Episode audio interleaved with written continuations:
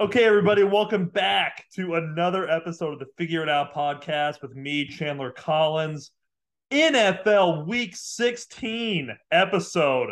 Going a little early in the week, recording on a Tuesday night as opposed to our normal Wednesday. We got a big Saturday slate, also Thursday night football. Going to get this episode out um, a day early, so hope that the people enjoy it. I am fired up. A lot of energy pre pod before we hit record here.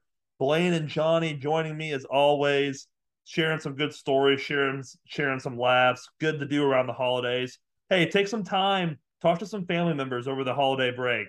Um, I think a good perspective for me. I went to college where you know in my hometown, and not that I took my family for granted, but they always all they always have been around me for a very long time. And moving down here to Cape, I'm really, really, really fired up to see them. Um, I'm not used to this, and I'm getting more and more used to it. But uh, it'll be good to see them, and I hope to spend a lot of time with them. So, reminders to the listeners: a little holiday spirit. Best way to spread Christmas cheers to listen to the Figure It Out podcast, and that's what we're doing this week. Johnny Blaine, let's turn it over to you guys. See how you're doing. We'll start with Blaine first this week. I have a feeling I might catch some shit from Blaine this episode, and that's okay because at the end of the day, in the back of his mind, he knows I'm still right. But Blaine, how you doing?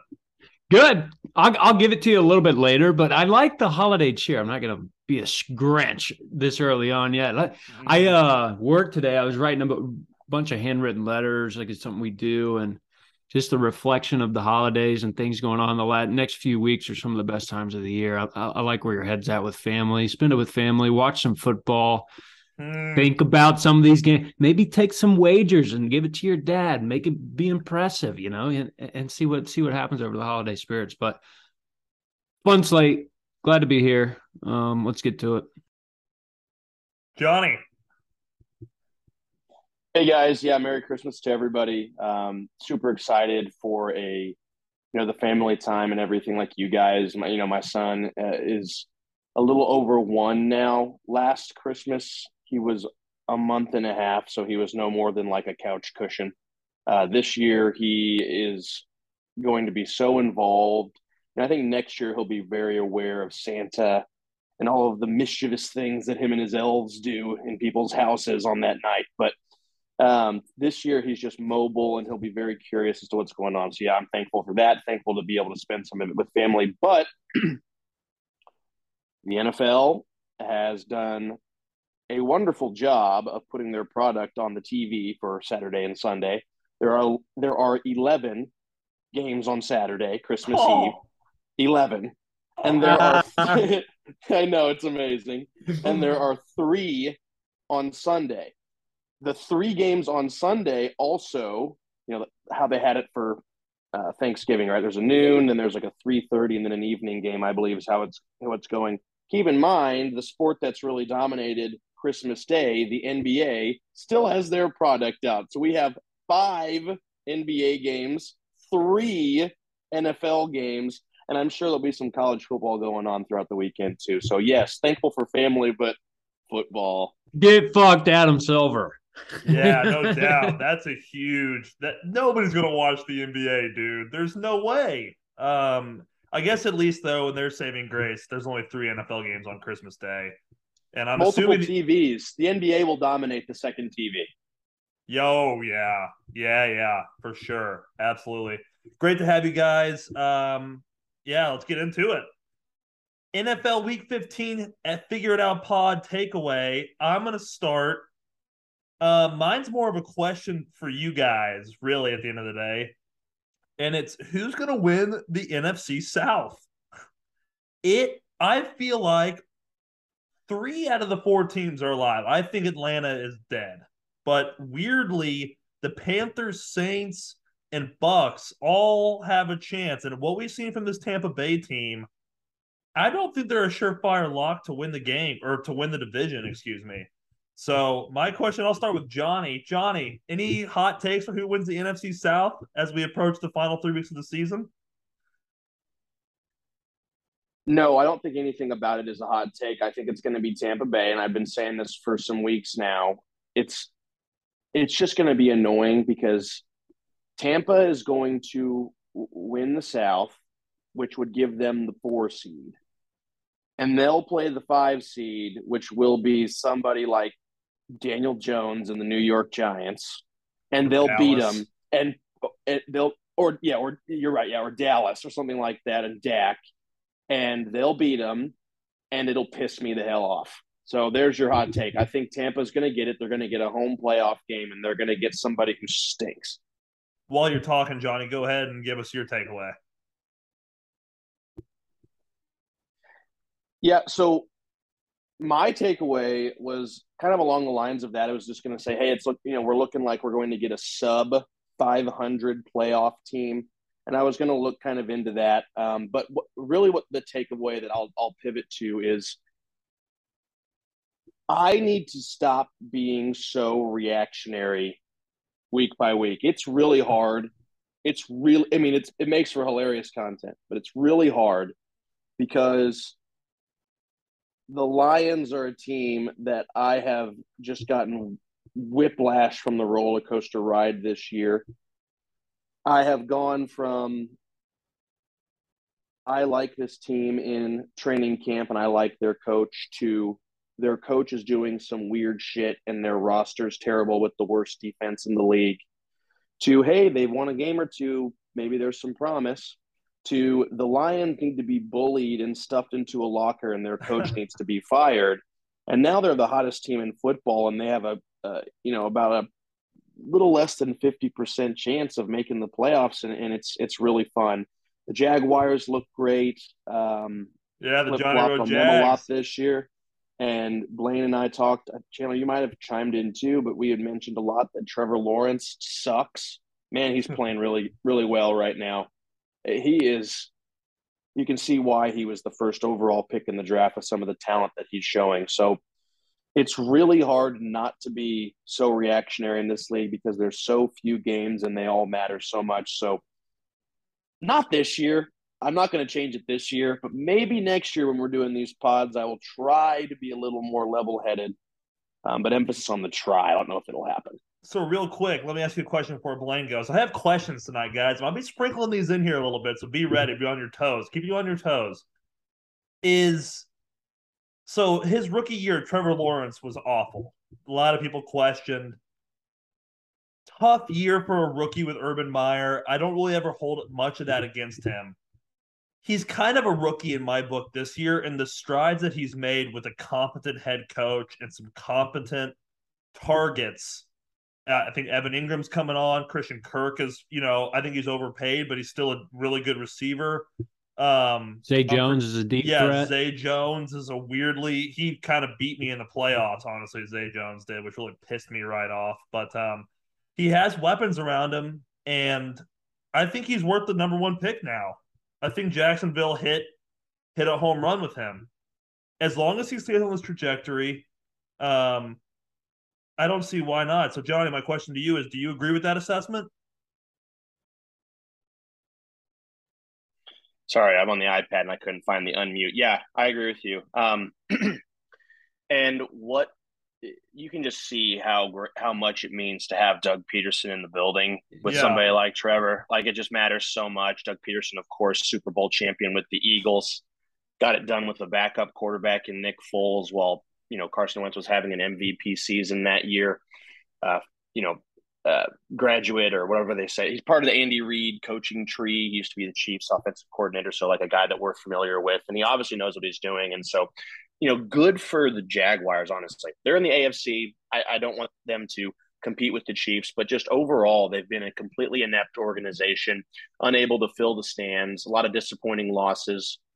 Um, and, you know, one of the teams that has been rumored that they'd move them from Jacksonville to fucking London or some dumb yeah. shit like that. Like, getting quarterback right fixes everything. Mm-hmm. And if mm-hmm. Trevor just continues to improve like this with Doug, they could be really good. And now, yeah, I don't think that their weapons are that great by any means. I don't think that Zay Jones is very good. He had three touchdowns, uh, outlier performance. I believe he only had like two touchdowns total in the, the last couple of seasons. So, an outlier performance there. Marvin Jones is old and stinks. Christian Kirk might be pretty good, but they're getting a lot out of out of Evan Engram too.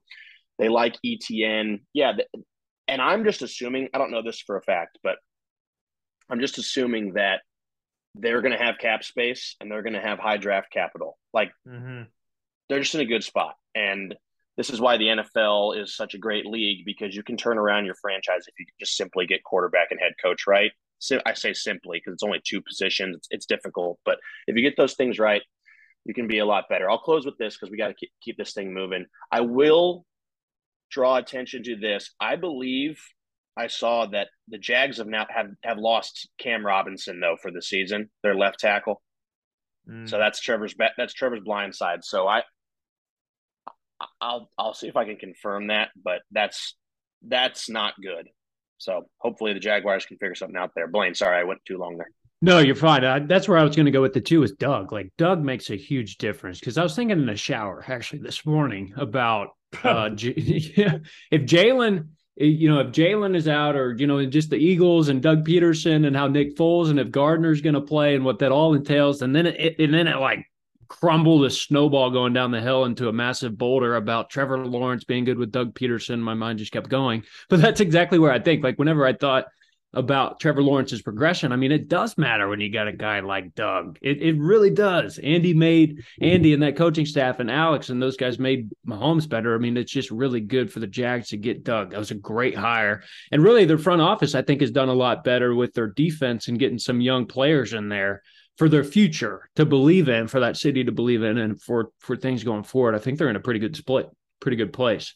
Now, going back to AFC South, Chandler, opposite spectrum, the Saints are were my team all year long, all early year. I mean, they're playing fucking Andy Dalton, and their over under, which we'll get to, is one of the lowest I've ever seen. Chicago um, and New Orleans play this week, as we'll get to it. Oh. But I mean, it just it it's just a t- the whole division makes you want to ram your head into a wall about how bad they've delivered from every spectrum. Every team has seemingly mismanaged things one place or another, and it's infuriating. And that's why this question is so fun because I don't know who's going to go. I think the Bucs. I'll, I'll stick with you guys with the Bucs, but so bad all the way around.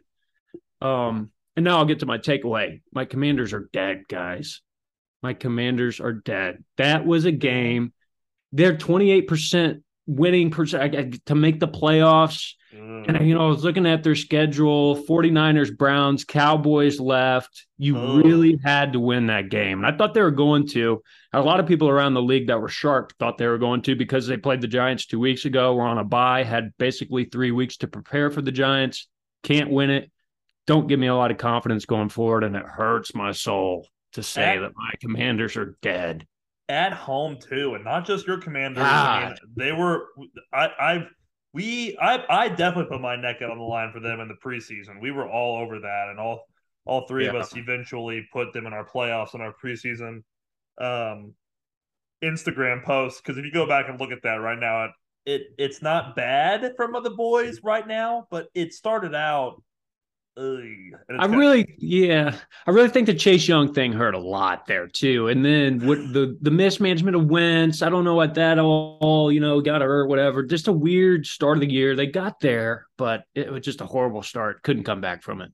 You know what's funny about that? Johnny hit the nail on the head when he said, I think that's the first time I ever got that expression right, by the way, on my first take. I feel like I always say like nail head, hit on, or something like weird like that. But um you get the head coach and the and the quarterback right, and it's really your organization falls into place. The commanders can't really get out of their own way. They are just in a different spot with their front office.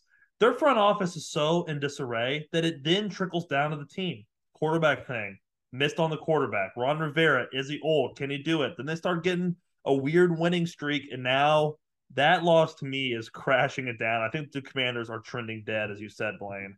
We spent a lot of time talking about the Commanders. We spent a lot of time talking about the Jaguars. So let's get into the slate. NFL Week 16, and we're going to start with the Jacksonville Jaguars traveling north take on the New York Jets.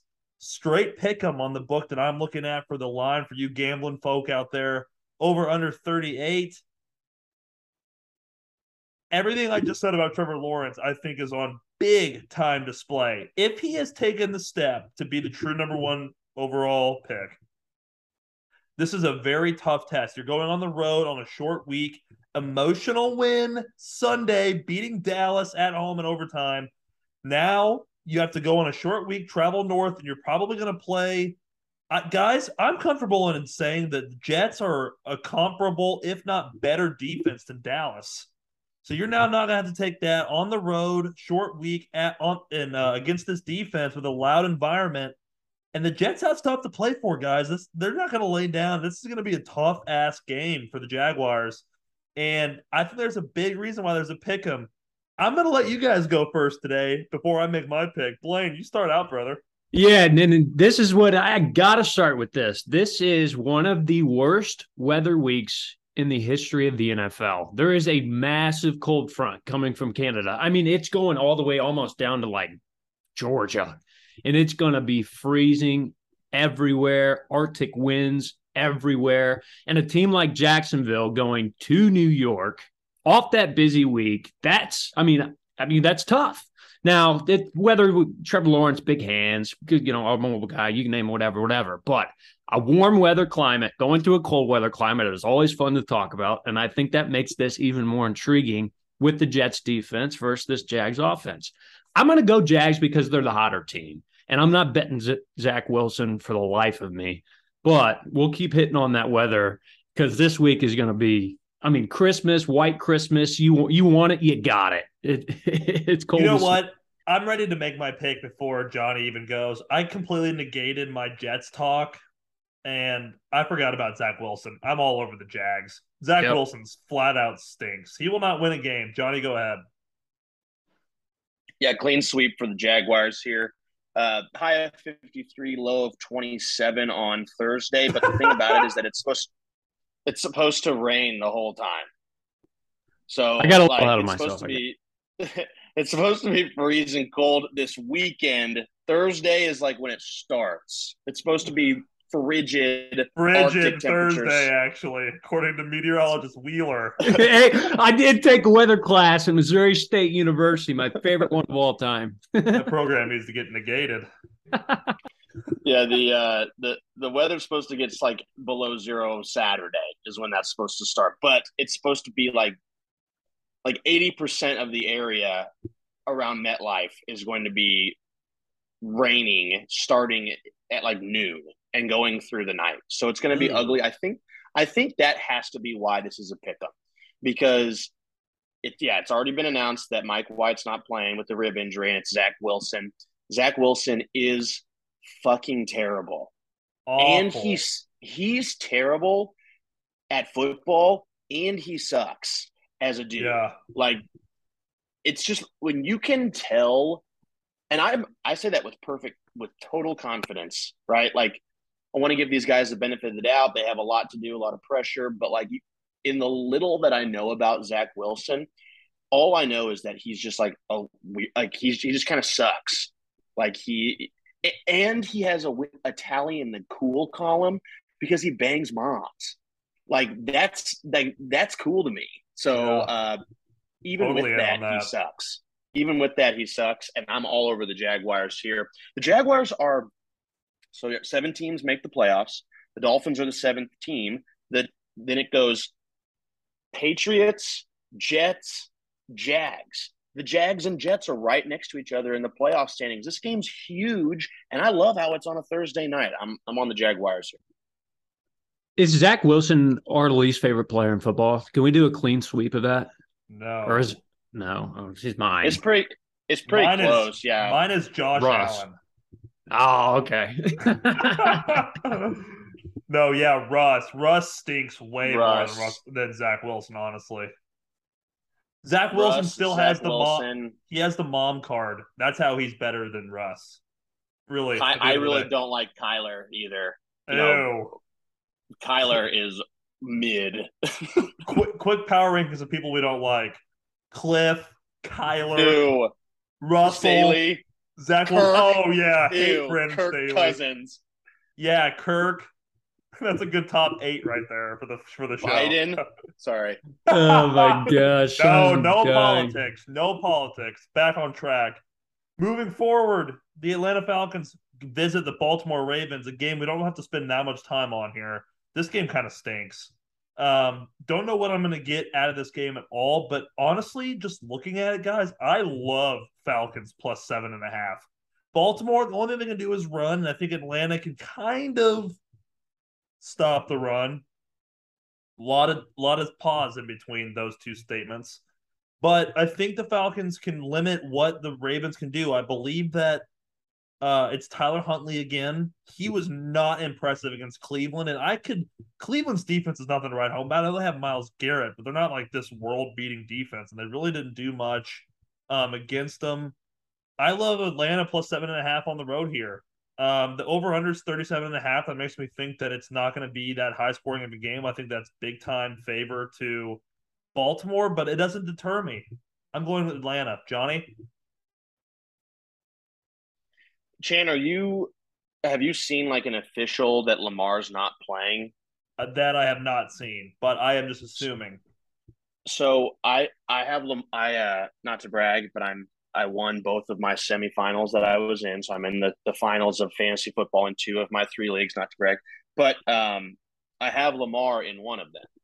And I just saw it was questionable today. The reason I think they, I mean, they really need Lamar to go because the Ravens are nine and five and they do not have this a hold on this division at all. Like the Bengals are probably playing the best football.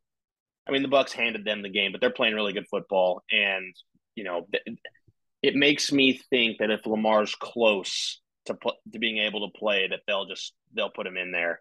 They need to beat this Atlanta team. This is a battle of the birds. Atlanta would love to play oh. spoiler here, and so you know, it's really hard for me to confidently pick this line without knowing the quarterback. So in this just just for the content in the pod, I'll join you on the Falcons side. If it if it's Huntley, this is a smash on the Falcons side. I don't think Ridder's very good. In fact, I think the Falcons just flat out suck still as an organization. Um, but I, I think like we have we see why Tyler Huntley has been a backup I think I mentioned this last week. Like, was he ever good? Like, I don't.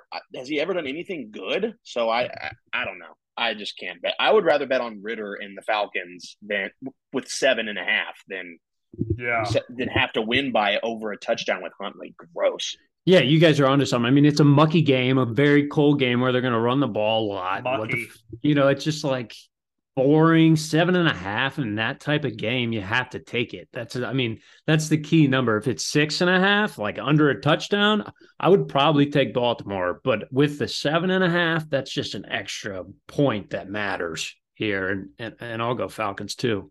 Flock i great call johnny. This is why i have good co-hosts.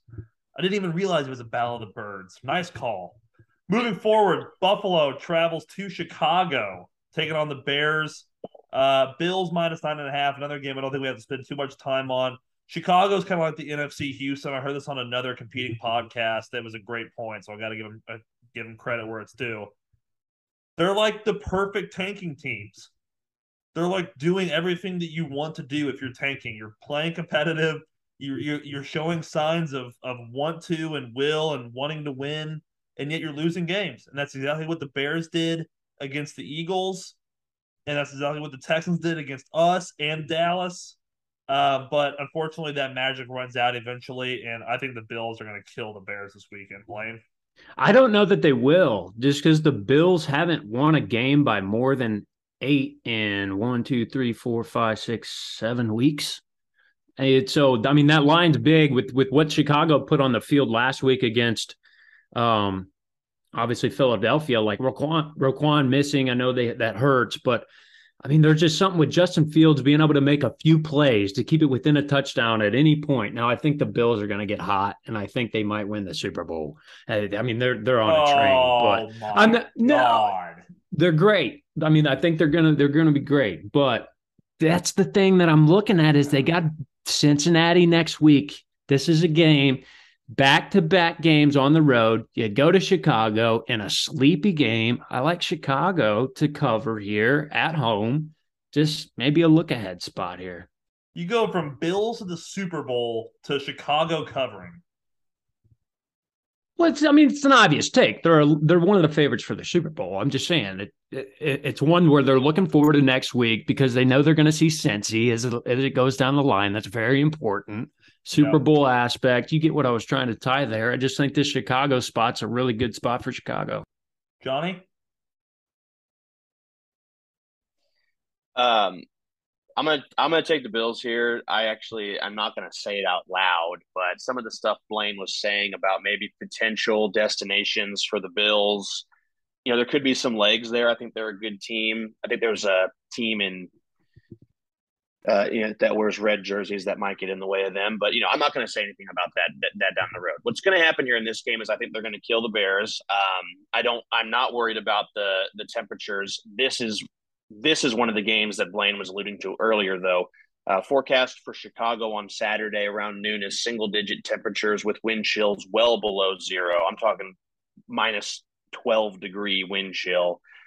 But, you know, man, like, I don't think, I don't know. I think with how warm they keep the sidelines with the yeah, jackets dude. that these guys wear, like, I really don't, unless there is high, high wind. There is. Oh, well, then there you go. Okay. 30 it could be up to 30 mile an hour winds. Like Josh Allen's elbow in that wind is not a good recipe. No, I did not know that. My weather app didn't say anything about wind, but I would trust Blaine here on that. So um, we're, we'll have a wind off and we'll see how that goes. If there are 30 mile an hour gusts, I could be wrong here, but I'm just going to go with what I said originally, and I'll take the Bills here. I fucking hate the Bears. I love you, Jordan Turner, but Fuck the Bears. Speaking of the Cincinnati Bengals and a potential look ahead spot for the Bills, the Bengals will travel to Foxborough to take on the Patriots, who I think are trending dead after the the biggest debacle in the sports history on Sunday, in my opinion. We maybe we should break that down, maybe at a later time. Let's just talk about this game. Patriots have no offense. I think it's horrible. I think the Bengals travel really well in terms of their ability to run and pass. And I just think that, that Joe Burrow has that moxie, much like the Chiefs, where it's the road game. Yeah, you want to play at your home stadium, but they aren't afraid of this moment. I know that Belichick's going to draw some stuff up for Joe, but they're too hot right now, man, and only three and a half point favorites on the road. I love the Bengals in this spot. If I'm if I'm giving the listeners advice here, um, Patriots defense is is good, obviously, but I I just think that this Bengals offense is too explosive. Um, unless Judon wrecks this game, I see Bengals rolling here, Johnny. What's the line you got again? I've got Bengals minus three and a half. Yeah, I love that. So with with it being week 16, like this is the time of year that I think a lot of teams are, you know, like, like we know what teams are. And I think the Bengals are clearly better than the Patriots. Uh, the temperatures are supposed to be around 20 degrees, so I don't think it's going to be that. I mean, it'll be cold, but it won't be that bad. Um, and I just want to bet on the better team, the good team, and I, I think three and a half is a, a good line in my opinion. Um, what a debacle for the Patriots last week. A total joke. Um, you know, Cowherd talks about this a lot, and he talked about it today, and I think he does a great job when he when he says it. You know, if Belichick, and he is, I mean, he's first ballot Hall of Famer, great head coach, amazing head coach, arguably the greatest coach of all time. He's a defensive minded head coach, and the pure arrogance of having a an offensive coordinator battle between Joe Judge, a special teams guy, and Matt Patricia, a defensive coordinator, calling plays for your offense in your set in the second year of Mac Jones is is is ridiculous. I I I cannot believe the level of arrogance that has gone into that. And if you just compare, you know, Kyle Shanahan and what he's getting out of Brock Purdy, you know, like it's ridiculous that the Patriots can't get more out of Mac Jones and the Patriots can't get more out of their roster on offense. Their offense completely lacks any level of talent other than Rhamondre Stevenson.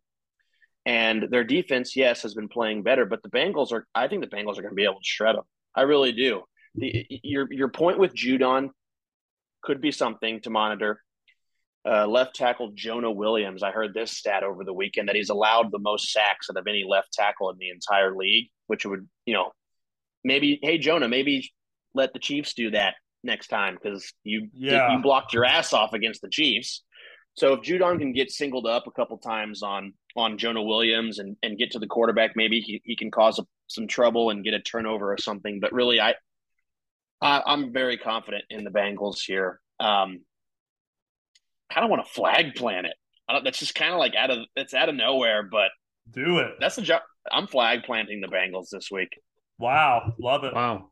Yeah, no, that I mean that's bold, but I I like it. I like it. I just I worry a little bit because last week, I mean that game was so I I, I seriously don't know how the Bucs fucked it up that bad. I've never seen a outside of Indianapolis last week. Last week the NFL was insanely awesome. But the Bucs were up 17 to 3 in that game. Four straight turnovers out of half.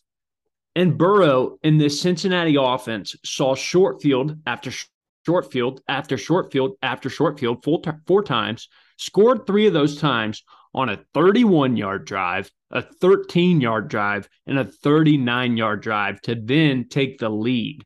And that then propelled them to win by 11. I mean, it, was just one of those games where I've never really seen anything like that in how Brady just dismantled and the Cincinnati Bengals were able to force turnovers, which could be a pro to them. And maybe I shouldn't be talking down on the Bengals for winning a game like that because, well, if you force turnovers, you're a good football team. Yeah. But I mean, I just don't get how Cincinnati was able to do what they did last week. And, um, you know, I, I don't foresee New England turning the ball over like Tampa Bay did. I do foresee Bill Belichick being able to stifle a little bit of what Burrow wants to do.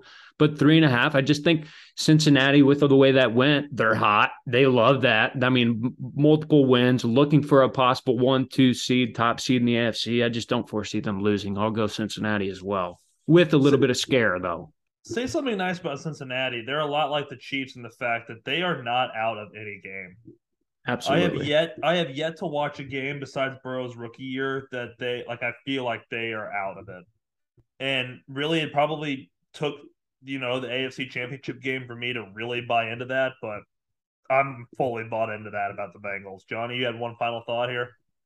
Yeah, and I'll make it two because you just made a great point. You know, the two games that the Bengals lost to start the year, and people were like, "Oh, the Bengals are bad." I mean, I was saying some shit like that too. You know, they lost to the Steelers in the first week on that insane overtime, stupid ass game where their awesome kicker was missing kicks and their long snapper was out. And the next week they play against Dallas in a game that they were still playing terrible, and they they fought back at the end Yeah. and like they it just like yeah that's a great comparison with with the chiefs there uh, and the ability to come back i was just going to end it on this mac jones is horrible yeah. he's hor he's bad Yep. like i i I think it was cowherd again was talking today about how they Belichick was asked why they ran the ball on that last play and he said because we couldn't throw it it was like a 55 yard hail mary yeah.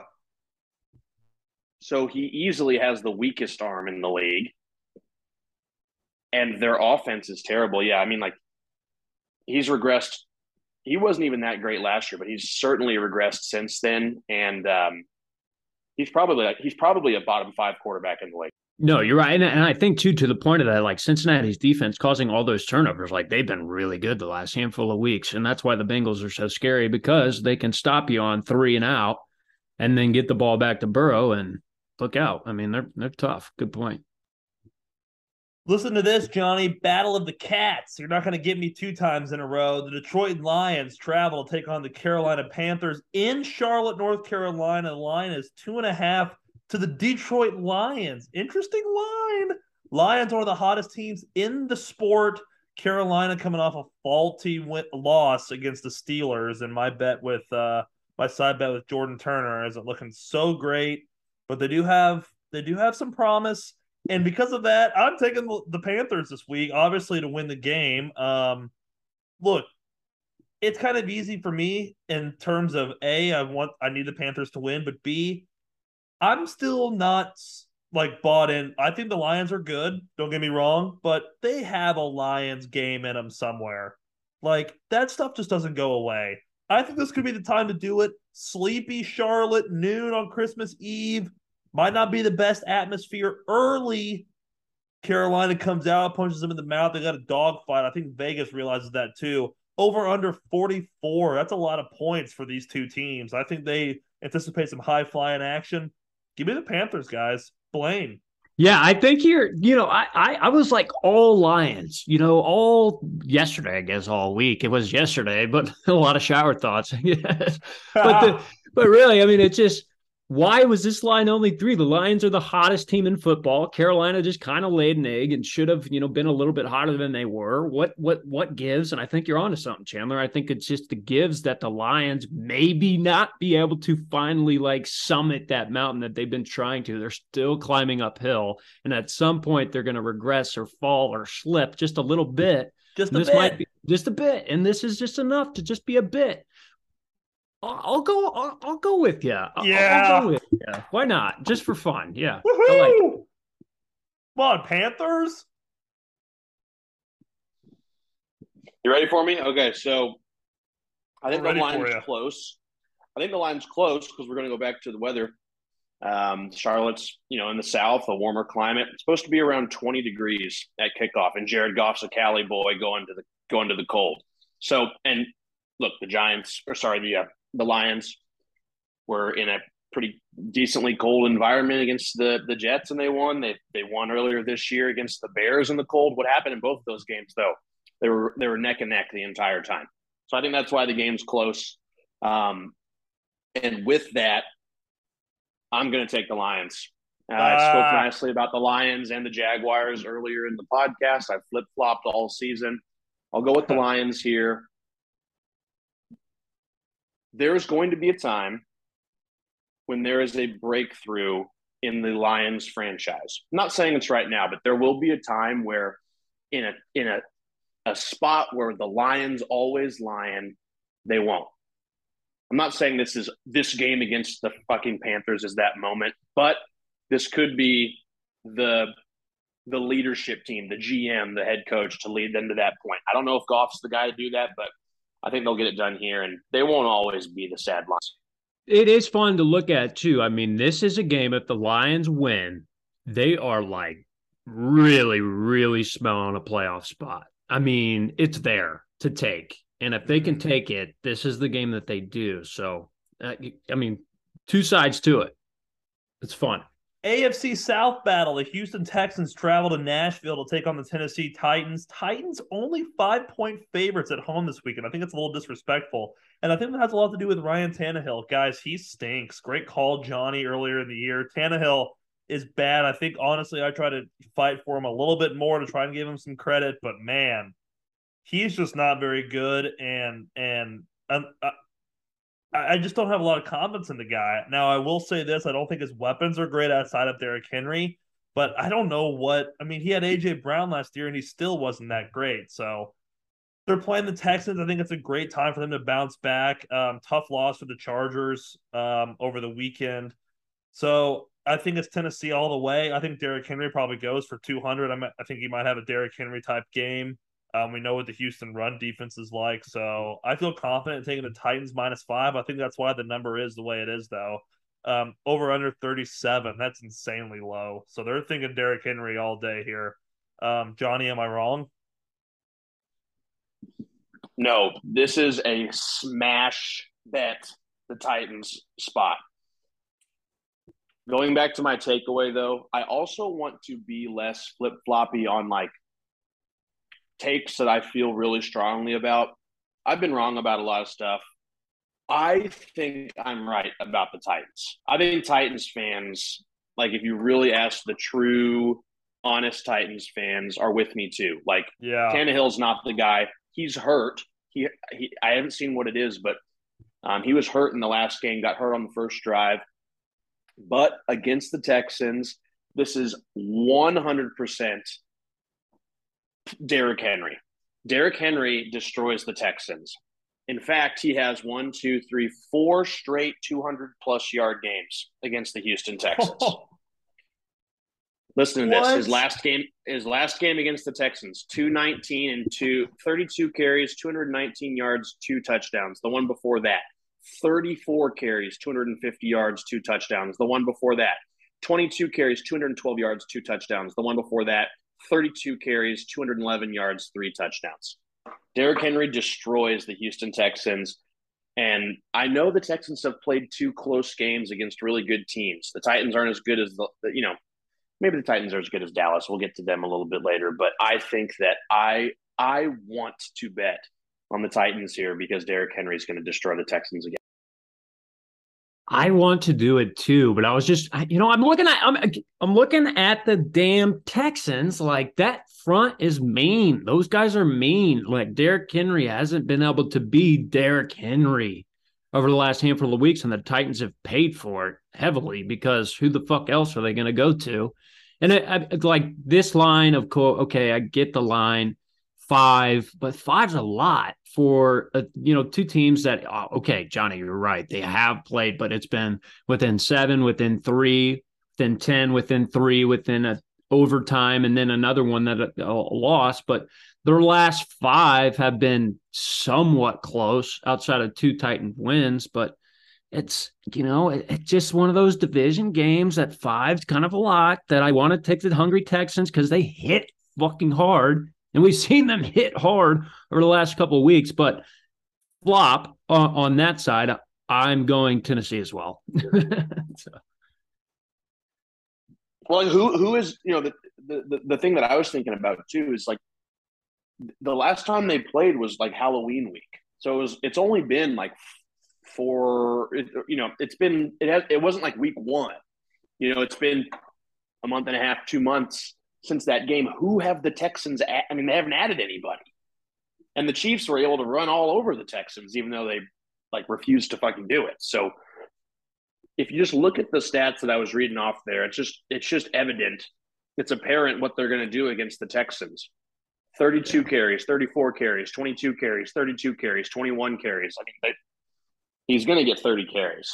Yeah, I think but- he'll have success. My, I just the Titans are so banged up, and that's why they've dropped uh, so many. Is because defensively they've been banged up, but also looking at it, I mean, three of the five starters up front for Tennessee are banged up. Ben Jones, Nate Davis didn't practice. Two were limited. It's just one of those weird games where it's hard to bet. I'm not going to bet it, and five's just a kind of a hefty number. Vegas did a good job setting the line with what it is. I'll bet it for us. It's supposed to be like 10 degrees at kickoff too in Nashville, so it'll be cold. Let's go Titans. The New Orleans Saints travel north coming off a big win against the Atlanta Falcons to take on the Cleveland Browns coming off a big win over the Baltimore Ravens. Two teams with two divisional wins in their pocket coming into this week. Um, Browns minus two and a half at home. I tend to like it. Um, I don't know. I, I just don't know what to do with the Saints. So it's this game is stinky. Johnny is waving in front of his nose right now. I agree. This game is very stinky. Two and a half, I think, kind of alludes to the stink behind this game. It really could be a pick 'em in my opinion. I think it is, and I'm going to pick the Browns because at the end of the day, pick 'em. I go home team, just kind of my thing. I'm going Cleveland here. Uh, I don't, I don't remember who it is. I think it's Blaine. It's me. And then it goes back to what I tried to say at the start of this podcast about the New Orleans Saints just being my most infuriating team in the NFL this year. Do I want anything to do with them? No. Do I want anything to do with Deshaun Watson? Maybe. Like I said it last week, at some point, we're going to get something out of this guy. He's Something. looking Like, better. He looked better. It wasn't great, but he looked better. but Andy Dalton, fuck you. You suck. And Jameis Winston should be the quarterback. And I don't care if there's a rapist on the other side. I'm taking the rapist. And you know what? I'm taking the rapist, and I'll take the Cleveland Browns. Okay. That was fucking hilarious. I Okay, love guys, that. I agree. Uh, listen, Uh, my big, you know, I was talking last week about how I think Deshaun Watson might stink. Let's not go crazy here. Yeah, he looked better. This is a guy who's got 250 million guaranteed, and he was 18 for 28 with 161 yards. That is mid. he stinks. And look, like it was a 13 to 3 game. Weather. Ugh, that's well, okay, that's a good point. This temperatures are supposed to be in the single digits at kickoff in Cleveland. That does not bode well for anything that the Saints have to offer on offense. I'll take the Browns here in this spot. And uh, it, it gets worse for the Saints, too. I mean, Dennis Allen is terrible. They have they are projected to be the worst team in in uh, in regards to cap space next year. They're like a hundred million dollars, I believe, or or if not that close to it, over the cap projected for next year, and their first round draft pick that they have is going to Philadelphia. So like the, it, it it's really bad uh, for the Saints, and well, I said that they were I said they were going to suck, so I'm happy about it. Go Browns here. The New York Giants travel to take on the Minnesota Vikings, and with that, I'll turn it over to Blaine. Um, you want to say anything? I'm so my phone was lighting up about first, second quarter, obviously, as it should be about uh, Vikings frauds. Told you so. Told you so. Didn't say a word back. Just left it on red. Left Chandler on red. I think Johnny might have thrown in a few jabs in there too, which is fine and expected. I just had money. I had money on the Vikings, so I was obviously rightfully pissed. Yeah, I was uh mimosa-ing at a bar with my family, my Wheeler family Christmas in Lee Summit. We were, you know, 12 bars of Lee Summit about to go have some fun. So I didn't get to watch a lot of the games, sadly. Watched the fourth quarter. And as the fourth quarter's rolling around, I just, you know, kind of told Chandler in a slight that you may have counted your chickens a little too fast before they hatched. All right, Higginsville. And um, you know what happened is that the boys just undermined what Kirk Cousins and this offense can do. This is the most explosive offense outside of the Kansas City Chiefs because oh my oh my god, I mean Patrick oh, Mahomes. Yeah. So just relax. But I mean the the the things that they can do with Justin Jefferson, Thielen, Cook, and that they can score points fast is really dangerous, and they should be regarded as dangerous just because of that factor. I've been trying to tell you this for weeks and weeks, and it came to fruition. Now. I will say that, you know, the Colts kind of laid an egg, Matt Ryan with his history, all that kind of played into a factor. It's perfect storm for the Vikings. But also perfect storm for I mean, this game just three and a half here. This is a fun one. I mean, the Vikings are going to play close because they play close. It's not their defense sucks. Saquon looked awesome last week against the Commanders. It's a, it's a tough spot, and the Vikings, frankly, have been in a lot of tough spots with the very hot Lions. And then last week, I mean, they obviously should have blown out the Colts, didn't. But is just a weird one to me. I, I, I'll take the Vikings because I mean, you're riding high out that they got a lot of implications going in the playoffs. They win this game by a touchdown plus. Vikings at home. It, the over under is 47 and a That's half. a lot. What is this a college game? Vikings defense is bad, guys. Really bad. It's awful. And they should not have won that game. And the Vikings are not good. They are just not good. I'm sorry, they aren't. They really aren't. You a mid about, with a you, very high ceiling, very high ceiling. You talk about Thielen. He had he didn't have like a target until the second half. It was KJ Osborn in the first half, um, and even basically the whole game. He's taken over. I think Thielen's the third option now. At Hockenson, did the Lions fleece the Vikings? Because I don't like what I'm really seeing from Hockenson. I actually, I'm, I'm genuinely asking. Yeah. He's not been playing well, and he had some bad drops again against the Colts. Again, and then the Lions, he lost that game to the Lions, like through and through. Yeah. They had a they had a third down, third and eight. That was, I mean, what was it? A one score game. Vikings were looking really good right to his hands drop. And then I think there was a turnover that involved him just earlier in that game too. The Maybe the homecoming or the frog. Yeah, it was it was just bad by Hawk. And that that's why the Vikings oh, lost. God, no, no, the Vikings Hawk. gave it away. The Vikings gave it away. The the Lions played really well, but I'm just saying that that that plus that and last week, I think that that's a Hawk has not been very good. He needs to be a lot better for sure. Johnny, do you hear this guy? He's on nickname basis with the Vikings players. Sorry, no, but, NFL knowledge is superior or something. What God? Hawk. All right, Blaine is Team Shield. He's protect protect the shield, but and I respect that. Um, Yeah. well, Blaine, Blaine. I mean, the bit the bit that you guys do back and forth is hilarious. I, Not a the bit. Vikings piss me off when they lose me money. I was the biggest Vikings fan in the world in that second half of that game. I was doing Skol chants in my living room. I had Adam Thielen anytime touchdown plus two eighteen. He catches a touchdown. I'm doing I'm doing griddies in my living room, having a great time. And then that comeback was happening, and um, I did a, a money line favorite parlay on on that on uh, on Saturday, and that that won. So that was amazing. Um, but Blaine, I mean, just said it. I mean, they're mid with a high ceiling. I'll concede to that. I mean, they can kind of go off, but they can also r- really be mid. And the sports pope, who I bring up all the time, Colin Cowherd, does his uh, herd hierarchy on Tuesdays, and the Vikings are eleven and three, and he has them at number ten. Like, yeah, I just think that's honest. Like the, the Vikings have a ceiling that if they tap into it, they can hang and just beat a lot of teams. But but also, I think I think they have a floor that is gross. And something I noticed in that game, guys, how do these NFL teams fuck up their player evals so badly? Two instances, Jalen Reagor screwed the Vikings in that game. Just absolutely screwed them. On the pick that Cousins threw, I mean, he just stopped his route. I couldn't believe it on on that one. But uh, Still going to be incomplete. testament to the Vi- testament to the Vi- it's a testament to the to the Minnesota Vikings that they were able to pull off. I don't care who the team is. It's the largest comeback in NFL history. Like you have to give them some props for that. On the flip side, Blaine kind of alluded to it earlier. Matt Ryan, he had the Super Bowl 28 to 3 and this collapse, a ton of collapses in Atlanta.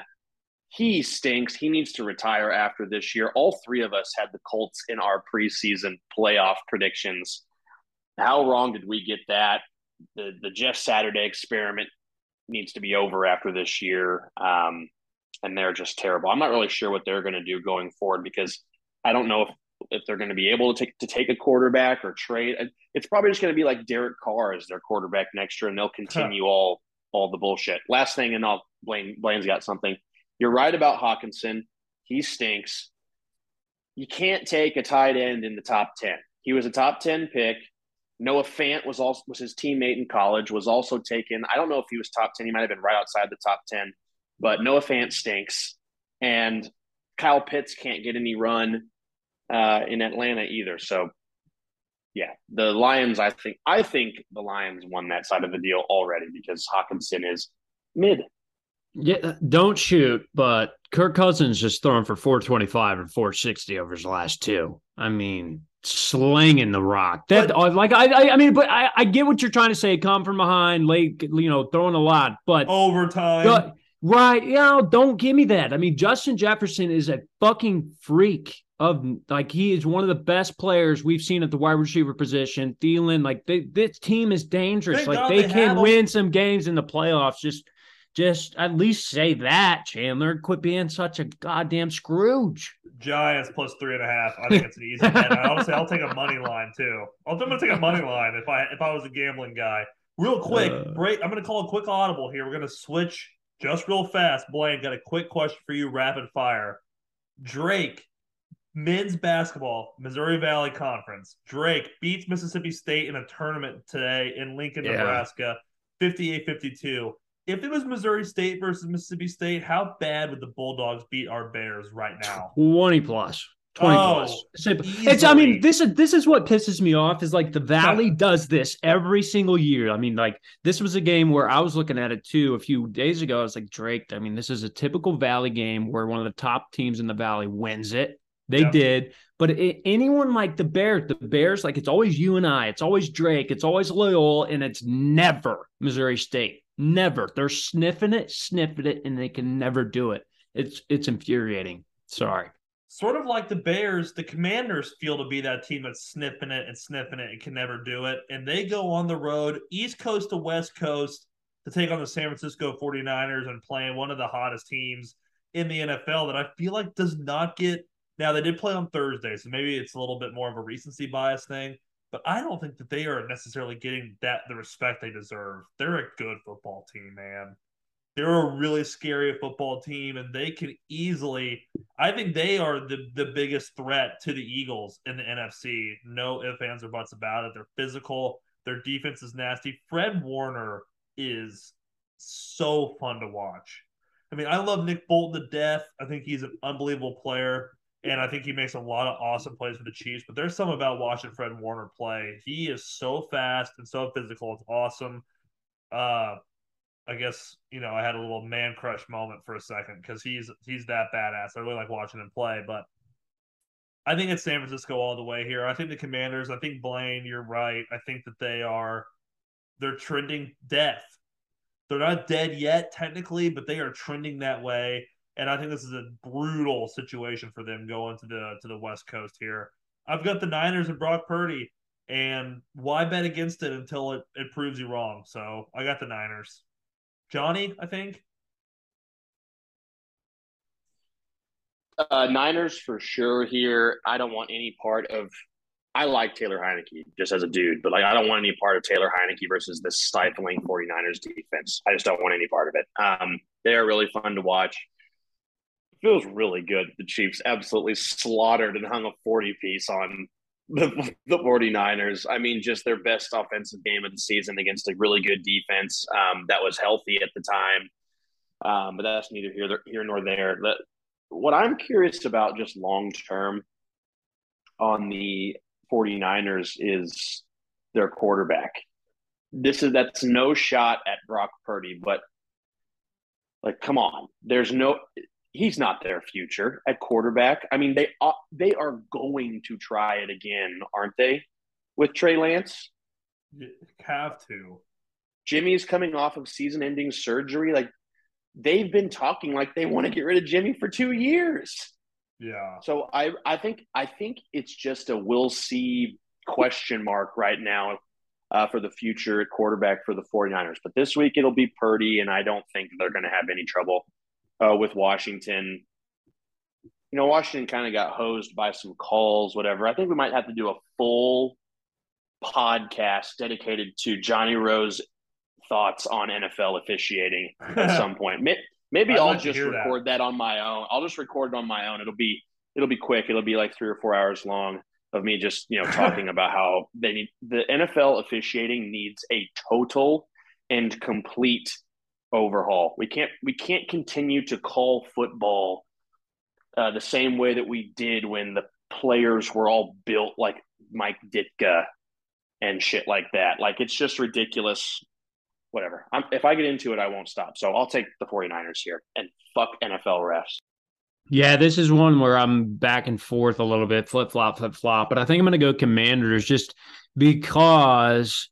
I mean, like, man, is is Purdy really going to be that guy? I mean, everyone's riding so high. It's like a classic 49ers are the best team in the NFC now and they may have ride be riding too high to that, you know, live up to that a tough Washington Commanders team who beat the Eagles, who's played some tough games, who went back to back with the Giants, their rivals, and that's just one of those games where they're finally out of that and they see the light in the day in the last few to where it's you know maybe closer than people imagine that's just my mindset of it maybe it's wrong but it's not it's not an x's and o's standpoint i think the 49ers defense is one of the best in the nfl obviously. But it, you know, one of those games where it just, you know, I, I think Washington has a lot to ride here. I think that they can be better than they have been. And um, outside of those Giants games, you go to another NFC opponent, and I think you play up a little bit. And I think the 49ers may play down just a tad, and Purdy may come down to earth just a tad and just enough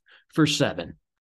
Per Johnny Rowe, kickoff temperature will be 65 degrees and a nice balmy Santa Clara, California. Sounds a little bit better than what the state of Missouri is about ready to endure um, per the Weather Channel. We've had a lot of apps out tonight, some Weather Channel apps, maybe just some Apple Weather. Uh, anybody anybody got the KY3 app? John, you got the KY3 app? It seems like a dad move, kind of. KOLR 10 guy myself, but it's fair. No, no, no KY3 app for Johnny, but um, yeah, Uh, so I don't think the weather will be a factor out there. I love the Niners. Cowboys host the Philadelphia Eagles NFC East battle big time. Um, no Jalen Hurts ruled out for this game, I believe. Gardner Minshew will get the start for the Eagles. Eagles plus five on the road. I think that's a little disrespectful. I get that Jalen Hurts is out, but like you, this team's been considered the best team in football, I think, all year consistently. Yes, it's been the Chiefs a couple times. Yes, it's been the Bills, but I would say for the majority, surely the best team in the NFC, and if not the NFL, amongst a lot of the media so far this season. To be plus five, that seems a little disrespectful against a guy who's played in the league, played meaningful snaps in the league, started in this league with a now has a really good roster. I mean, as long as he doesn't mess this up, I don't want to. I don't like Philly for some reason. I don't want to bet against them, and I'm not going to. I think the Cowboys are fraudulent. I think Dak is not I hate to say it because I, I want to like Dak, but I don't think he's that good. And I think the Eagles can win this game with their defense. I think they can flat get after the Cowboys here and and stifle them at home and sweep the season series. I'm taking the Eagles. Hot take, sure. Give me the Eagles. Blaine. Gardner Minshew, I, I think that's sort of the stat in his last however many starts he's had is 17 touchdowns, four picks. I mean, you could argue that he's a better thrower of the football than Jalen Hurts is, which Ooh. is I don't think that's a terribly hot take. I mean, he can sling the ball. Now he can't do what Jalen Hurts can do on the ground. The offense isn't as dynamic with Minshew as there is Hurts, but this game is awesome, guys. I mean, this game has been talked about. I mean, Micah Parsons has taken to social media two weeks ago about this game. Two weeks ago about this game. That's that's how they've been anticipating it. And we get it at 325 on Christmas Eve. Are you kidding me? I mean, this this has got to be on your TV and your whole family needs to be watching this with a cocktail in hand because I think it's going to be a lot of fun. And I'm really excited to see what really it's it's less of I think Gardner's going to be okay. I think this Eagles offense is going to be okay. But what is just I'm watching Micah Parsons every single snap. Like I want to see that and I want to see the rivalry go head to head. Um, just because that Chandler, I'm riding with you. I, I I think Gardner's good enough to to stick the four and a half. I think it's going to be one of those like one two point games that we all want on Christmas Eve, and it's going to be fun. I'll go Eagles plus points too. This one's hard for me. Jalen has not officially been ruled out, but with the line being what it is, it makes me think that he's not going to play. Um, Jalen today said he's able to throw. Nick Sirianni mentioned his body is not like ours. So, like, it doesn't, it's just these guys are elite athletes. Maybe he can go. I really don't know what to do here. If it's Minshew, I kind of want to take Dallas, guys. I I hate backup quarterbacks. I hate them.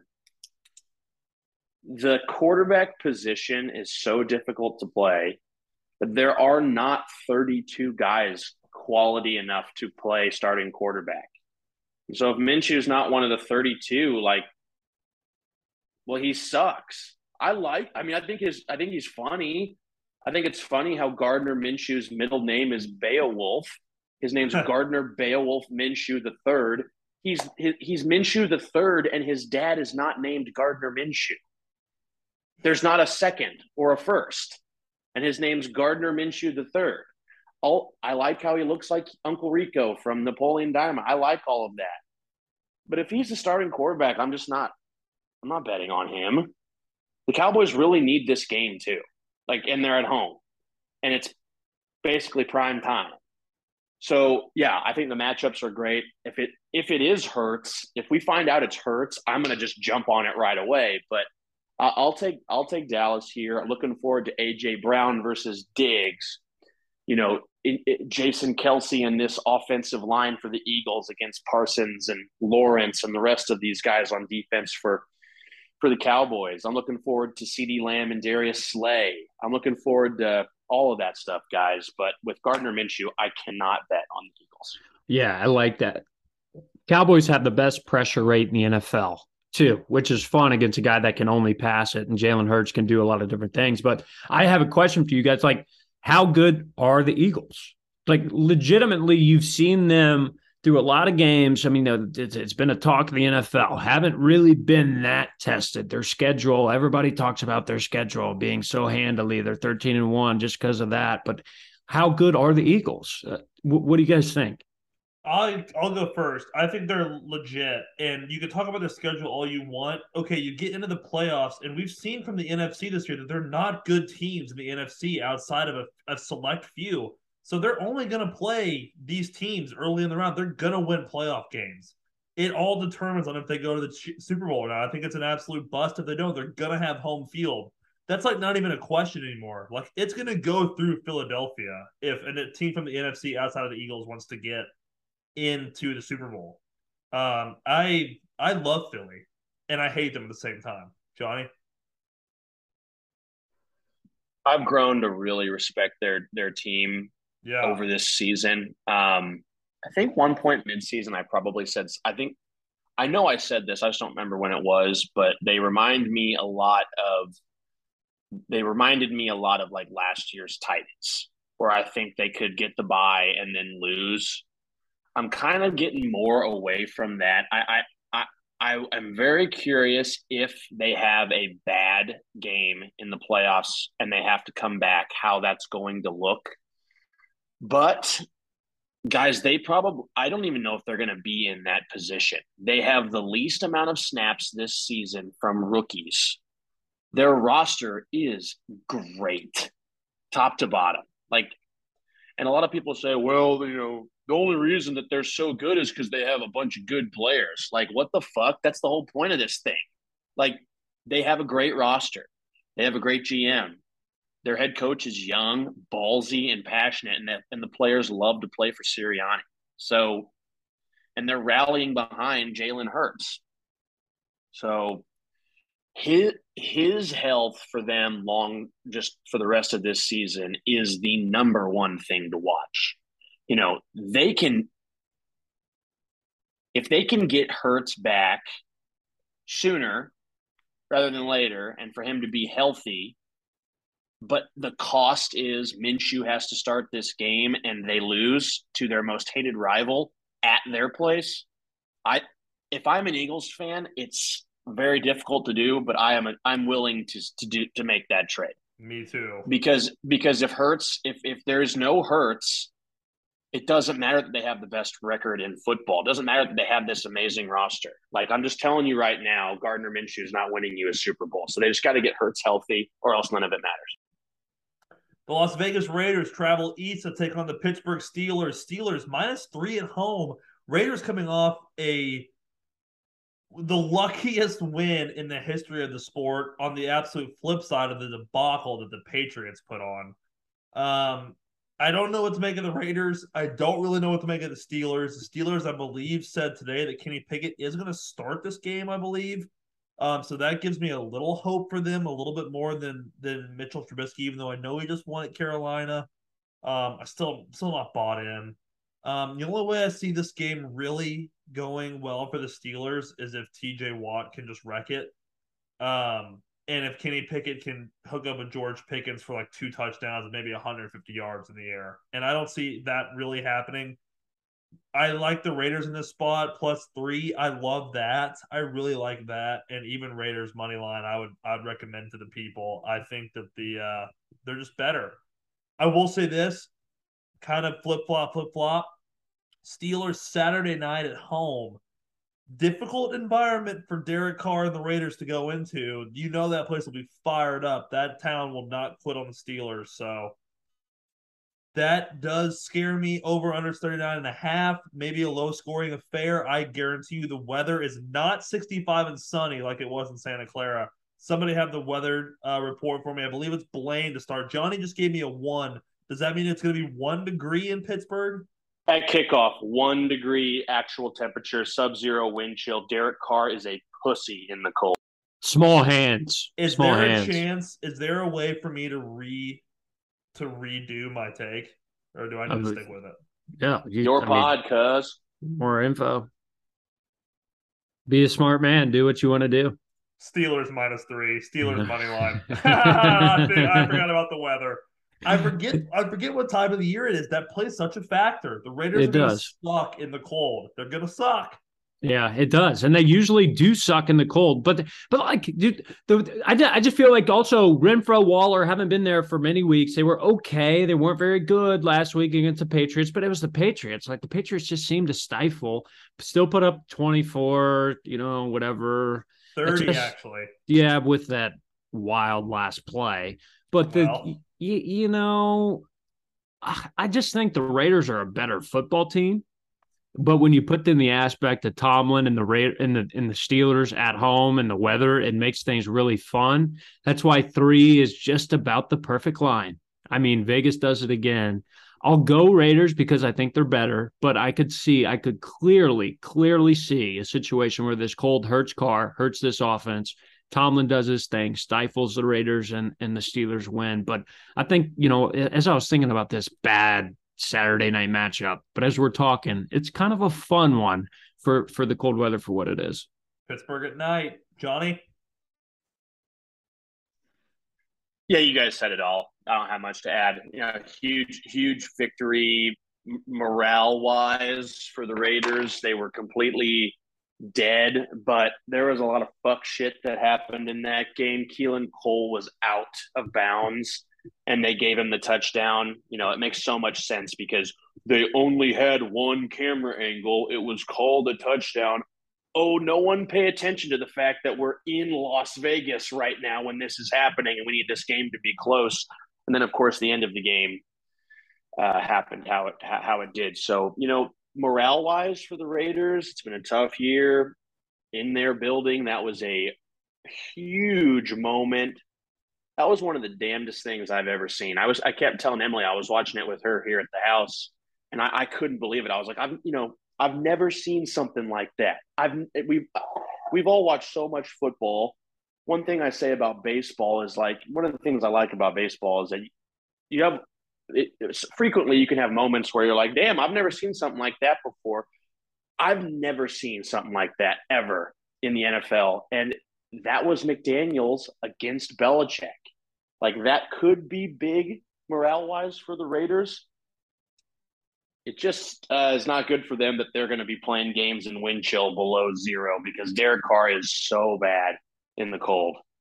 I mean, he sucks in the cold. So I'll take uh, a pit. By the way, Pittsburgh fucking sucks, but I I, I think they'll. I think they're going to win here. Keep an eye out too. That's going to be a shitty field. Same with Chicago with the Bills. Cold, shitty Rock field already. solid field. Rock solid. It's not going to be comfortable to play on, to fall on. Prayers up for the boys in those in those three games or those two games. Excuse me. Let's move into the Sunday slate. Noon kickoff. Green Bay goes to Miami. Guys, am I going to be crazy if I say I like what I saw from the Packers last night? Am I gonna am I gonna say am I gonna be crazy that I didn't I understand they're playing the Rams, but I liked what they did. Am I gonna be crazy that they're going to South Beach and it's gonna be warm and what a time for this offense to get clicking on all cylinders?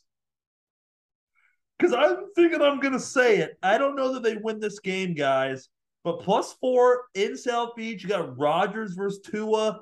Rodgers kind of due for a moment, and why not let him do it in South with some warm weather? Packers only plus 170 on the money line. The over under is 49 and a half. Guys, I love the Packers plus four. I'll take the Dolphins to win, but no, you know what? No, I'm not going to do it. I'm taking Packers across the board. I love the Packers here. I really do. I think I think they're mathematically alive, guys. I really do. I think the Commanders' loss helped them big time. So, Packers. Blaine, are you there? Or is it? Okay, I think it's me. I, well, I think it might be me because yeah, I think he went first on the last one. But um, so I, I I like Green Bay too in this spot. I don't know if that's my brain being dumb though, because I, I I was impressed what I saw with what I saw from Miami against Buffalo. Miami was in, you know, it was terrible weather, and they were right there with the chance to win, and they made some mistakes. And I think they should have ran the ball more, but I, I'm pretty sure Miami can clinch a playoff berth with a win in this spot. And with it being at home, I don't know. This is really hard for me. I like everything you said, Chandler, but I think I'm going to take Miami here. And with a line being that high, you know, I just don't know if Green Bay has that ceiling offensively to really get them there. So I, I think, yeah, I'm going to take Miami minus four. You said, Yeah. yeah, yeah. That's yeah. That's what I'm going to do. Miami minus four. Fuck Tyreek Hill. Fuck McDaniel. Fuck them all. I really despise the Dolphins. Something about the last handful of weeks just has been irking me about the Miami Dolphins. And this is a game where, oh, we're going to make the playoffs just fine. We're going to win a first round playoff game. We're so confident. Mm, Rodgers, comfortable, just got to win. Chandler, I'm with you. And I hate that I'm with you, not because I don't like you, because I like you a lot, but just because I just don't want to bet on the Packers. Like I, I haven't wanted to bet on them all year long. This is a good spot. yesterday, Blaine. I'm kind of. we're recording on a Tuesday night. Reactionary pod. They looked good last night. I mean, I'm kind of licking my chops here. Like Miami's defense is bad. Like they haven't been great, even though they're better with Chubb as as he's came along, and their pass rush is getting a little bit better. But if the Packers can do something, and ah, ah, we'll see. I'll, I'll go Green Bay with you, Chandler. That boy. I like it. Moving forward, Sunday afternoon, I need to be honest with the listeners. Next year, I'm going to do better. I, I figured out how to do the stinkiest tag of the year award better moving forward. We're, I'm going to write down. We're going to give a stinkiest tag every every week. So we're going to start writing that down so we can really go back because I might have jumped the gun a little too early because this game might be the stinkiest game of the entire year. Denver goes to the Rams two and a half point favorites at SoFi on Sunday afternoon. Christmas, Jesus was born on this day, and they are putting this game on that day. That is stinky. Stinky, guys.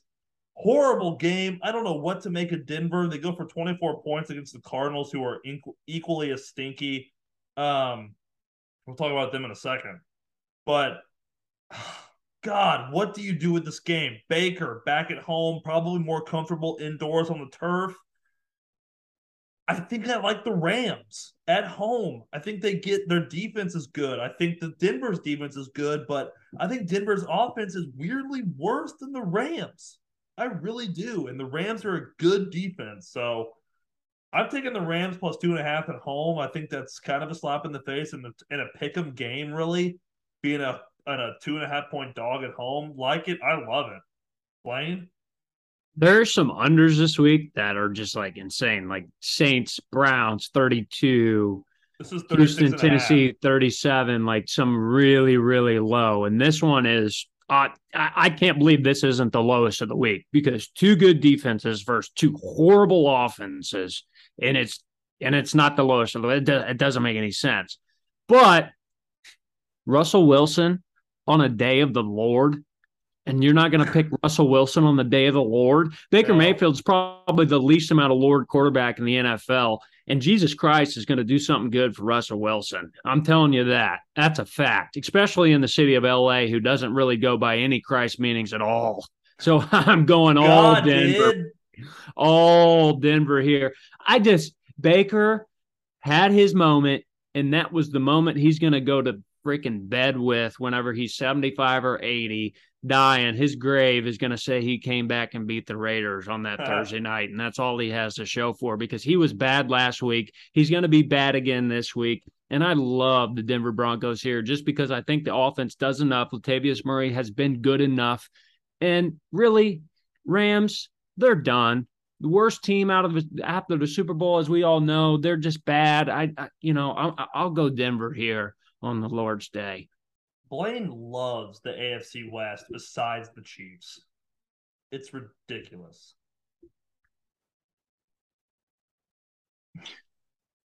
Am I supposed to go now, or is that okay? I didn't know.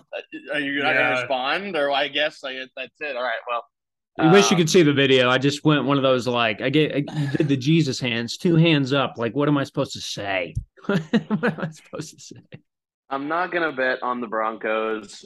I don't know. I don't know what to do here. This is what's below mid. Fucking stink. Like this is Yeah. bad, and I, I, and you know, both of these teams are. We've talked about this a lot. They're in horrible positions. Terrible. If you're on the Rams side, you know they've lost so many people to injuries. Uh, add Ben Skowronek to that list. He's out for the season, and their center Brian Allen. Both of these te- teams are playing for nothing because they don't have first round picks next year. Like, what? What are they doing? It, it- has it been officially announced that Russ is starting? If Brett Rypien is starting, I'll probably, I would probably rather bet on the Broncos if Brett Rypien was starting because Russ is terrible, and I don't know what to do other than that. So uh, I'll take the Rams getting points at home, but this is a battle of who the fuck cares, and I don't even think their fans do on either side. Buccaneers go to the Arizona Cardinals on Sunday night football. Uh, this game stinks too, but in the in unlike the Rams and Broncos, Tampa has to win this game because their only route to the playoffs is to win the NFC South, and they have too many teams in that division around them with bad records as well that are fighting the same as Tampa is, and Tampa wins and they're in. Um, I think that's uh, a good spot for the Tampa Bay Buccaneers to be in this weekend, playing the Cardinals, who are deader than dead. Um, Bucs getting six and a half, or excuse me, Cardinals giving up six and a half points at home. They stink at home. I don't get that at all. I'm all over Tampa here, Johnny. Me too. Um,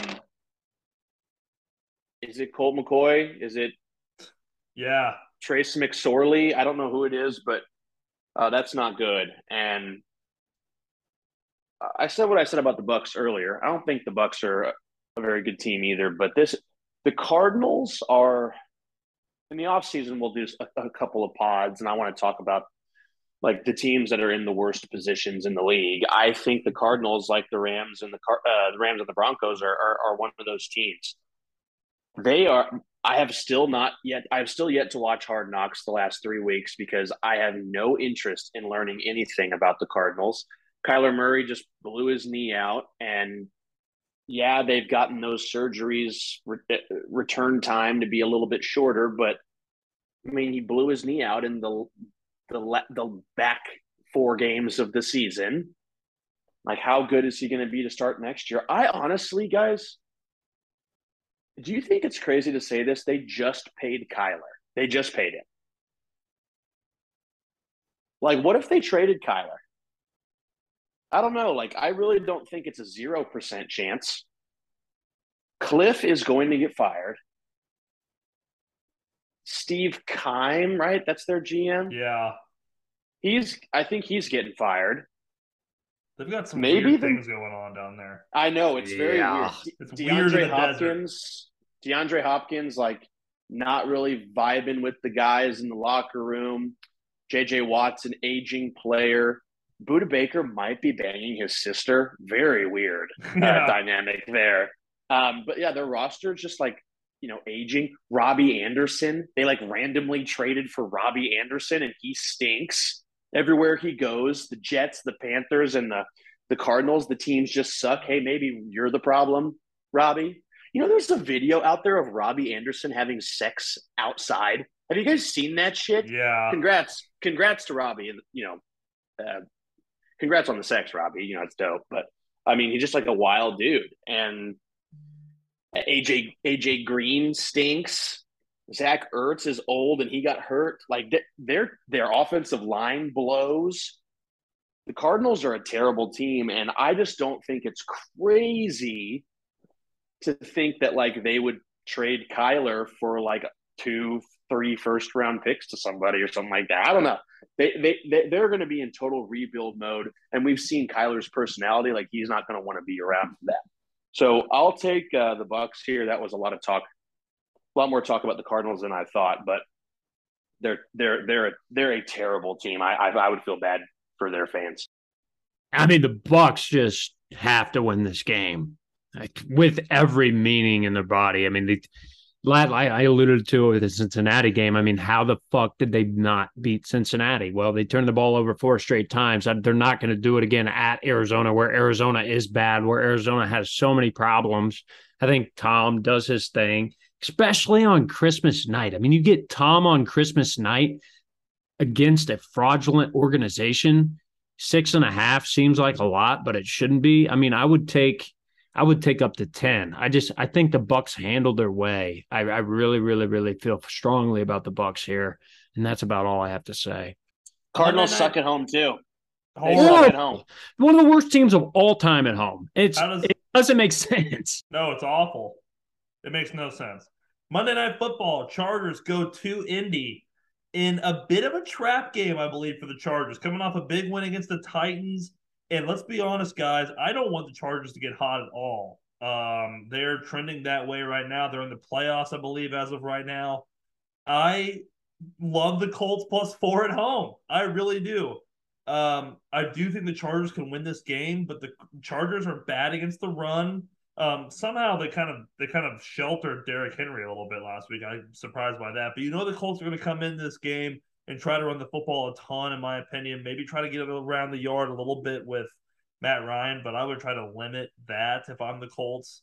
I think they keep this a close game. Um, Colt the Chargers stink in in late game situations, and this feels like a weird game to me. And the over under screams of that 46 and a half. Are weird things going to happen in this game?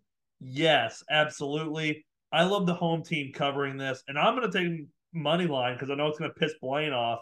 Can't wait to hear what Blaine Staley has to say about the Chargers. You guys just need to quit with that shit. I don't like the fucking. I hate the fucking Chargers. Okay, I I like the Vikings. Okay, it's okay because I, I'm a Kirk stan. All right, but there's a similarity, and the reason I say this is like the Chargers and the Vikings are very similar football teams. Like if you get Mike Williams and Keenan Allen going, and if you get Thielen and Mike Williams going. These two teams, like those two offenses, are very, very dangerous and teams you don't want to see in the playoffs by any means necessary. I was talking with uh, somebody over lunch who's a very smart in the NFL, and a coworker, just talking about like who's dangerous in the NFC and AFC, and like the two teams that came up that you don't want to see are the Vikings and the Chargers. Like if the Chargers are healthy, they are dangerous. The Chargers are healthy here and Jonathan Taylor is not healthy. He's gone. He's not going to play. He's not going to play for the rest of the year. I mean, the Colts are dead after what happened last week. And the Chargers, I think that's just the team that you got to continue to ride with. I don't want to, guys. I don't want to ride with the Chargers, but I think they are that good or have that high enough ceiling to where they can win this game by 14, and they can win really many games going forward by a touchdown just by how good they can score. And Herbert's looked really good. Indianapolis has shown me nothing outside of the first half with Jonathan Taylor that they can no. play with somebody. So without Jonathan Taylor, I mean, why would I take the Colts here? I'm going Chargers, Chargers, Chargers. Don't want to do it, but I am. They're the better football team and they're scary to me.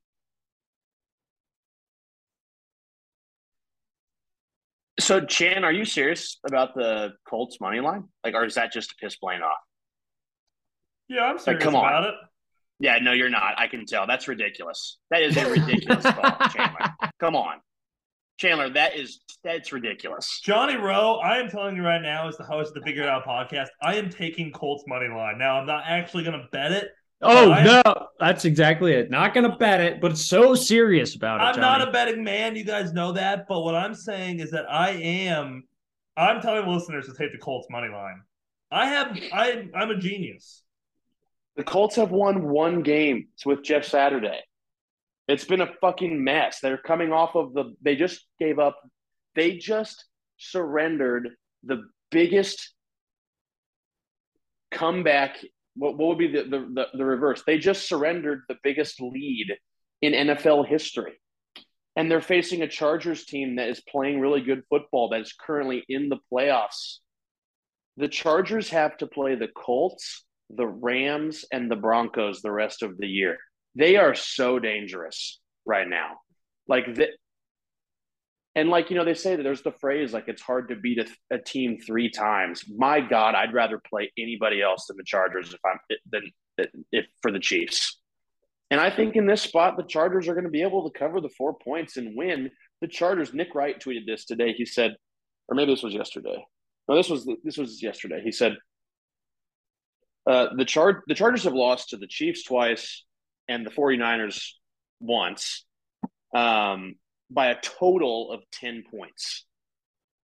Like other than that, they're without you know, being fully healthy.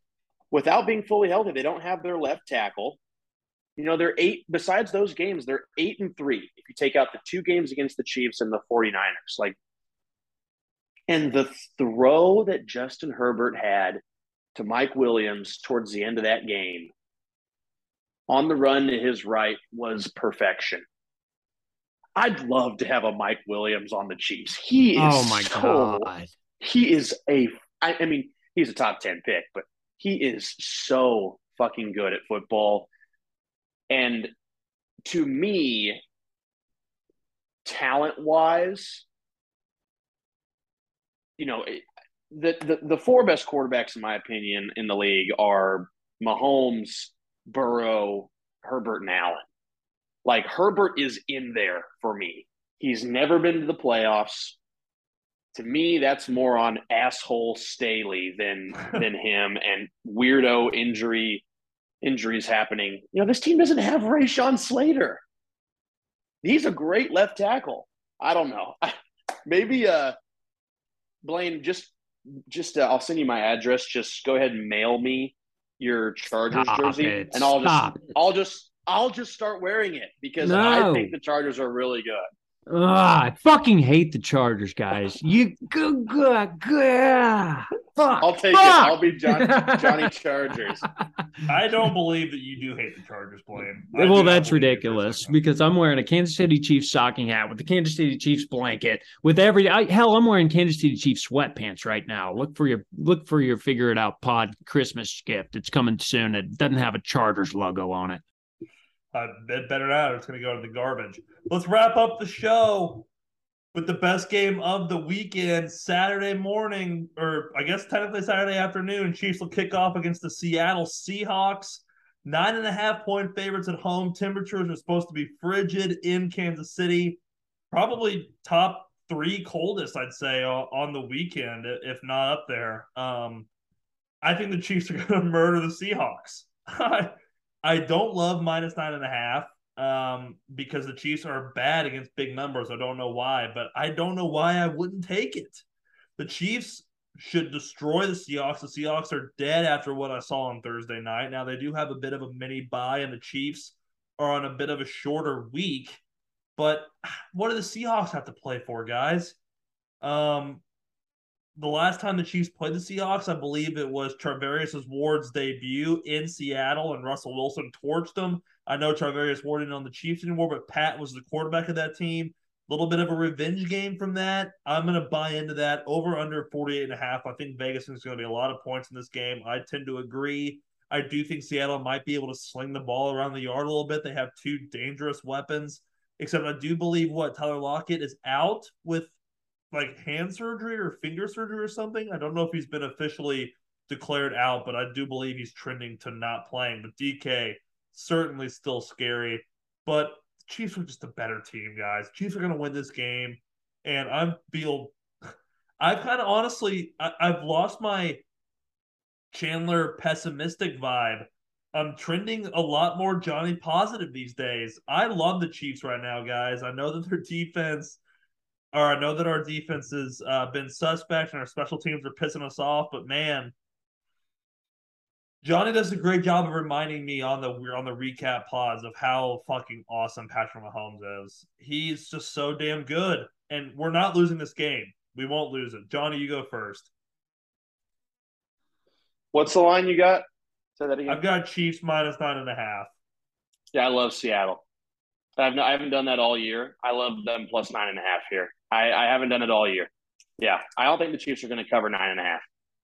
I don't. Well, that's fine. I, I, I, both of your jaws just hit the floor. Yeah, I, um, This, Wow. this is this is hard for me to say. I I think that with the Chiefs' overall roster talent, with their with how prone they are to penalties, turnovers, and just overall mistakes, I just don't really see them covering that high of a line against against anybody. Like they are they are the better team. They're going to win. Yeah, I just don't like them nine and a half here. Now let's go through some of the injuries on both sides because they can play a huge factor. The Chiefs apparently have like an illness going around the locker room. Mike Ew. Danna, I, I don't know who that is, but Mike Ew. Danna or something. Uh, yeah, no idea. Uh, he didn't practice today with an illness. Neither did Chris Jones. Illness. Khalen Ugh. Saunders. Illness. D line, come on, take some vitamin C. I know. And then Jody Fortson with uh, an elbow did not practice. Andy Reid's making it sound like it's going to be really tough for him to go. Um, but then, other than that, everybody else was full, including Kadarius Toney, full participant. He hasn't done that since he's been back, um, so that's good to see. And then apparently Mecole was back today, but he until he's placed on the active roster, they don't have to put him on the injury report when you're coming back from IR. Also, Blake Bell was at practice today practicing for the Chiefs. If they can get Blake Bell in there, he's the best run blocking tight end in football, great grade wise. Uh, so that'd be nice to have him in there. On the Seattle side, yeah, Chandler DNP for Tyler Lockett with that hand injury. Noah Fant DNP. Kenneth Walker, a phenomenal running back, did not practice today uh, with an ankle injury. That's like the the spot on your body that you would not want hurt on a running back is their ankle. So there are some injuries at play here. The last time, yeah, you I, I remember that that game when they lost Sucked. to the Seahawks. It sucked, but Mahomes was so good. He had a touchdown pass to Demarcus Robinson that looked like it was flying into the stands, and somehow it was a perfect pass to Demarcus in the end zone. He also had running to his left across the body touchdown pass to Charcandrick West. And I know you guys can think of it because Charcandrick Wow. like bob he like bobbled it a little bit bit and Mahomes was completely across his body with the throw. Uh, But the Chiefs ended up losing that game. So um Blaine, I'm curious to hear what you think. The Chiefs just have not been covering, especially at home, lines this big. And so No. like I, I I haven't picked the Chiefs not I've I've picked the Chiefs to cover the spread in every single game this thus far on the pods. And if you just were to go back on the track record, I we would all be losing money because they just don't cover spreads like this. They don't. You're you're completely right. And I've lost, I guess, as much hope in the Chiefs as I've had in previous weeks because obviously the Chiefs haven't played good football. But Seattle has not played good football really either. I mean, they've they've been within games, obviously. Um, they lose to the Panthers, they lose to the Niners, they play the Rams close. Raiders beat them in overtime. Like every game they played seems to be within plenty more than nine, especially within the last five weeks. They played close.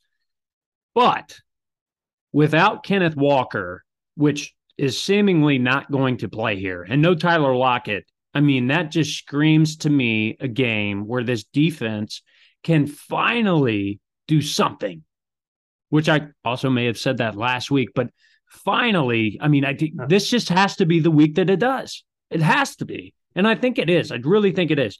No Kenneth Walker, Rashaad Penny out for the year two for the Seattle Seahawks that happened earlier in the year. I mean, Travis Homer, have you ever heard of this guy? He played a few weeks ago, 2.9 yards per carry, his first start in, since 2019. They signed Wayne Gallman, you know, an old oh. Oh. from the Giants, I think, practice squad to Yeah. a practice squad just as a backup guy. Like they don't have anything outside of Kenneth doesn't play and Kenneth isn't healthy. They have nothing there. So man up DK and put Justin Reid over the top of him and come on, Spags, don't be an idiot. Just be smart and play smart football.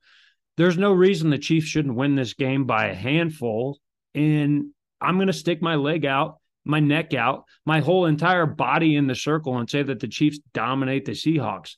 one more fun thing I was thinking about while I was sitting here. Chiefs got a lot of cold weather guys, especially in this new roster. Juju, Pittsburgh, Yeah. MVS, Green Bay. Your two pass catchers are cold weather guys. Pat Mahomes is really good in the cold weather and has won some huge playoff games in below freezing temperatures. Cold weather Kansas City Chiefs. I mean, look at that. I- Let's I- go. the cold weather Kansas City Chiefs. It's this time of the year. Let's bring it. Let's throw the ball across the yard. I don't care if it's negative five. It might be, and it probably will be negative five, but cold weather Chiefs by two touchdowns. Excellent way to wrap up the NFL Week 16 slate. Let's get Johnny's final thought. Let's get out of here, boys. Johnny, take it away, brother. Yeah, I saw this today. It was really cool. It's just it's crazy how far football viewing has come. You know, football if it's on TV doesn't matter if it's going to be the the Rams and the Broncos at 3:30 on Christmas Day. Every every TV is going to be on it. The NFL when it's on TV, it's king. The NFL is aware of the shifting markets and and and how people view. A lot of people have YouTube TV and they stream the NFL. I saw this today. Google swooped in under Apple, who didn't want to budge on their price for NFL Sunday ticket. And it looks like Google is going to be purchasing NFL Sunday ticket. So if you have YouTube TV that's owned by Google, YouTube TV people will be able to get NFL Sunday ticket. So you like now it's through direct TV. You'll have to get YouTube TV to get NFL Sunday ticket. I And so it's just- TV. I have YouTube TV right now. Pay for the sports package for Red Zone. It's amazing. If they add NFL Sunday ticket so I can watch all the games, just a savvy move by Google because I guess Apple, like I said, would not budge on their offer. Google just swooped right in and took it from underneath them. Mm. And if you can somehow get your hands on the broadcasting rights for NFL football, that's like striking gold. So, I'm final I- thought. There you go. I'm, I'm sure there's a couple people. I'm a DirecTV guy. My dad has been DirecTV. Like, you know, either like I'm the remnants of my dad having DirecTV. He calls DirecTV once a year, which happened for the last three years, bargained a little bit like, hey, you know, I've been a customer for 10 straight years. And uh, can I please get your NFL Sunday ticket for free? Free, smack. I've had it for free for three years. Now it's taken away from me because you YouTube TV new millennials are taking it away from me. Come on. I love it. Great way Mm. to end the show, boys. NFL Week 16 in the books. Blaine, Johnny, thanks as always for joining me. Back next week, Monday recap. Might have to talk about that. I mean, I think I should be good, um, but I know the holidays, maybe some be- people might have some Christmases or something on that Monday, but we'll talk about it. Um, we should be good to go. Anyway, boys, I appreciate your time. We'll talk to you later, okay? Go Chiefs. See you Monday.